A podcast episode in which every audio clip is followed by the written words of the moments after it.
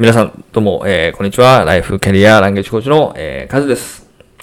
今回のですねエピソードでは、私がですね大学時代に、えー、英語力ですね、トイックのスコアもそうですが、英語力、実力の英語を伸ばしてですね、そして、えー、言語を含んだ、えー、指導ですね、家庭教師としてのこう指導力を伸ばしていって、えー、生徒さんにですね結果を出してもらって、自信もつけてもらって、それを自分の喜びに変えていくことができたっていう話をですね、させていただきました。で、まあまだもちろんその大学生だったので、まあそれがですね、旅の終わりっていうわけでもなく、本当にまだ序章に過ぎなかったんですが、次の段階としては、じゃあ大学生から、えー、社会人になるっていうですね、えー、段階に移っていきます。で、まあ、大学時代にですね、ずーっともう家庭教師をですね、さんねんよねんずーっとやってですね、英語学習もずーっと続けていきました。で、その過程でまあ、トイックきゅうひゃくてんを取れたりだとか、まあ、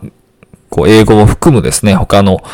えー、教科のですね、指導力っていうのもどんどんどんどん上がっていって、例えば、えー、受験ですね、目標、大学に合格してもらうことができたりだとか、成績を上げてもらうことができたりだとか、何よりもですね、その、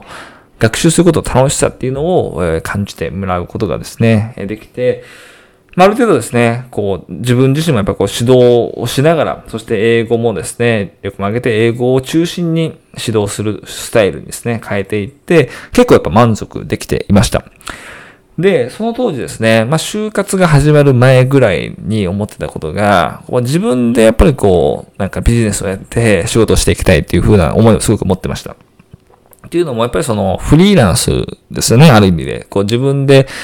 進めていく家庭教師をやっていく中で、その喜び、自由度が高いっていうのがすごくやっぱり自分の中でですね、えー、性に合ってるなっていうのを感じましたし、まあ教えること自体がすごく天職で、かつそれも英語をですね、中心に教えていけるっていうのが、もう本当に最高だなと思ってたので、これをですね、なんとか、えー、何らかの形で自分でやり続けて、習熟し、せずにですね、できないかっていうのをすごくずっと考えてました。で、ただですね、残念なことにも、その時はやっぱりですね、まだこの、指導力とか英語力上がっていたんですが、オンラインですね、こう教えるスキルみたいなところですね、オンラインで、もっと教えるスキルというか、生徒さん獲得する力とか、自分を、えー世に、えー、知らしめるというか、メッセージをしっかり伝えるみたいなですね、力がなかったので、自分で、ですね、生活できるほどの収入をですね、稼げるまでには至らなかったです。ただですね、就職活動自体は、えー、すごく成功しました。まあ、最、なんていうんですかね、就職活動自体は全然したくなかったですし、就活みたいなことはすごく嫌いで、もうそれを聞くために吐き気がしてたんですが、まあ、会社でやっぱ働きたくなかったからですね。ただ、その中でもですね、自分が本当に好きなことを追い求めてやろう。就職じゃ活動をやらないといけないのは仕方ない。妥協はそこでしたんですが、やるんだったら自分の経験も活かして自分が最高に楽しめる仕事をしようっていうので、そこを軸にですね、就職活動を進めていきます。で、いろいろですね、自分が本当に心から何をやりたいんだろうっていうのをずっと考えてたんですが、一つですね、自分がこれはやってみたいっていうのが英語コーチでした。っていうのもそのコーチング自体にすごくですね、えー、私自身興味があって、コーチングの本をいろいろ読んだりだとかですね、えー、していて、このコーチングスタイルでマンツーマンでやっていくっていうのはですね、ものすごく面白いっていうのをですね、感じていました。で自分自身やっぱりこう、大勢に教えるというよりか、マンツーマンで、えー、こう、一人にコミットしてやるっていうスタイルがすごく好きだなっていうのもありましたし、その中で英語を教える。で、英語自体を教えるというか、英語の学習の仕方を教える。戦略の部分を教えるという意味で、そのコーチングスタイルでやっていくのにすごく魅力を感じて、あ、この英語コーチ面白そうだなっていうのを、えー、いろいろですね、検索していく中で、えー、見つけます。で、その時にですね、じゃあ就職活動を考えたので、なんか英語コーチになれる会社ないかなみたいなのを、えー、調べてたんですが、本当に超ラッキーだったんですが、えー、その当時ですね、ちょうど英語コーチングの会社ですね、えー、私が働いたですね、イングリッシュカンパニーもそうですし、えー、プログリッドさんとか、トライズさんとかですね、いろんな英語コーチングの会社があるんですが、そこが、こう、なんていうんですかね、盛り上がり始めた、そこの市場が盛り上がり始めたのが、ちょうど私が就職活動を始めた時ぐらいでした。なので、その英語コーチングっていうのを調べてみると、そういった会社がまず一番最初に出てきて、そこの募集要項をですね、見ていくことになります。ただ、一つですね、問題があったのが、その募集要項にですね、新卒採用が一個もなかったんですよね。ほとんどどこ見てもなかったです。英語コーチングの会社自体は結構あったんですが、ほとんど中途採用って形でした。っていうのも、やっぱある程度も即席で、その教える力とか、えー、英語力があるだとか、えー、そういったスキルがやっぱりないといけないっていう形で中途採用になってたんですが、これも、でももうやってみないとわかんないなっていうので、中途採用のところにですね、えー、電話とかして、えー、申し込みをしましたっていうのも、それくらいやっぱりもう普通のなんか仕事をしたくないというか、こう英語コーチとして、こうコーチングスタイルで英語を教えていきたいっていうのはすごくあったので、その会社に就職したっていう形ですね。で、まあ、そこでですね、中途採用の枠で、こう、叩き込みにですね、えー、行ったんですが、こう見事ですね、えー、こういろんな会社にですね、えー、採用をですね、してもらうことができました。っていうのも、一つですね、ラッキーだった。私が大学時代に、えー、第二言語習得論っていうのをですね、研究していたっていうのがすごく大きかったです。もちろん、英語力があったですね。当然英語力が求められてたので、とにかくはっぴゃくろくじゅう以上とかある程度話せるってところはあったんですが、まあそこはですね、クリアしてたので、そんなに心配じゃなかったんですが、他のところですね、自分がその働いたこともないのにスキルを認めてもらえるのかとか、そういったところが不安でした。ただ、えー、今お伝えしたように、その大学時代にそういった専門的な言語学をですね、研究してたおかげで、えー、そういったその専門性みたいなのが認められて採用されたっていう形ですね。あとは、やっぱりその指導自体は家庭教師でよねんぐらいしてたので、そこのスキルっていうのも、まあ、自然にやっぱりこう身についてるところもあったのもすごく大きかったと思います。まあ、指導のロールプレイとかもですね、結構やらされたりはしたんですが、それでもですね、やっぱ結構なんかうまいね、みたいなことを言われたので、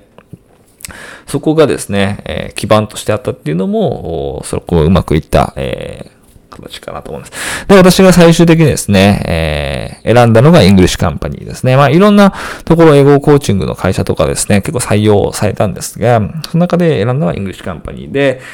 で、なんてかというと、その専門性、自分がこう、専門性ですね、第二言語習得論というのを言及したんですが、それをもう本当に全面的に押し出してやってるのがイングリッシュカンパニーでしたし、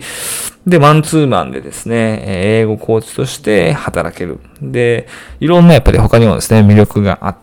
たっていうのもありましたし、やっぱ東京に行けるっていうのがすごく大きかったですね。東京にやっぱり行きたかったっていうのもあったので、東京に行けるっていうのも、えー、一つですね、大きな理由でした。まあ、そんなこんなですね、イングリッシュカンパニーに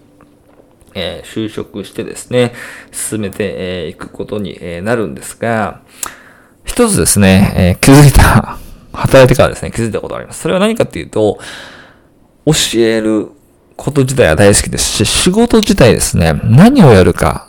what のところはものすごく中あの大好きだったんですが、この how の部分です。それをどういう風にやっていくか、どんなスタイルでやるかってところが、えー、全然好きではなかったです。それに、えー、気づいたのが、まあ、働いてからもう本当にさんかげつ半年くらいですね、気づきました。で、なんでかっていうと、その教えること自体はものすごくやっぱり楽しかったですし、英語をコーチとして働けてる。で、やっぱいちいですね、英語コーチというプレイヤーとして会社の中で働いて結果を出せるっていうのもものすごく面白みがあったんですが、物理的にこのオフィスに行かないといけなかったりだとか、えーなんですかね、こう、英語コーチング以外でやっぱやらないといけない、なんか仕事とか、レポートの提出とか、ね、そういう事務系の作業がもう極端に苦手で、えー、もうそこが、えー、本当にちょっと嫌すぎてですね、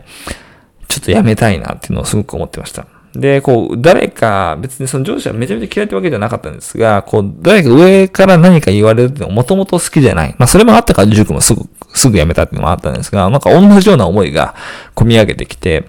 好きなことをするだけでは満足できないんだなっていうのをすごくその時にですね、学びました。なので好きなことを好きなスタイルでできるようにしていこうっていう形で、この、じゃあ英語コーチとか何かこう言語を教えるっていうのを自分の好きなスタイルで場所にとらわれずにですね、できない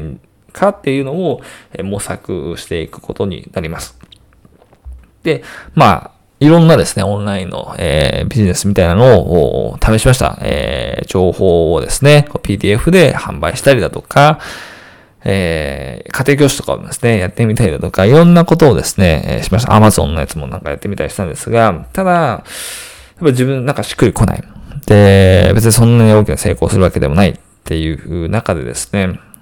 後の自分を変えてくれる一つのですね、またこれ出会いがあります。で、それがですね、えー、オンライン日本語教師ですね。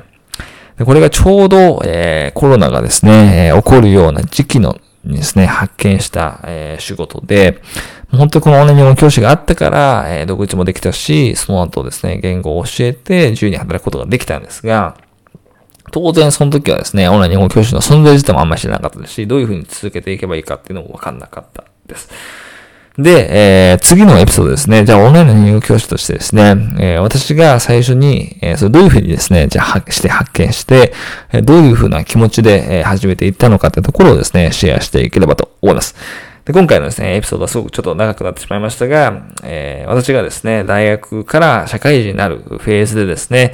えー、英語コーチとしてですね、就職をして、その中で、えー、自分がこう楽しめてること、えー、楽しめてないこと、改善したいと思ったことっていうのをですね、シェアさせていただきました。それでですね、次回のエピソードでまたお会いできればと思います。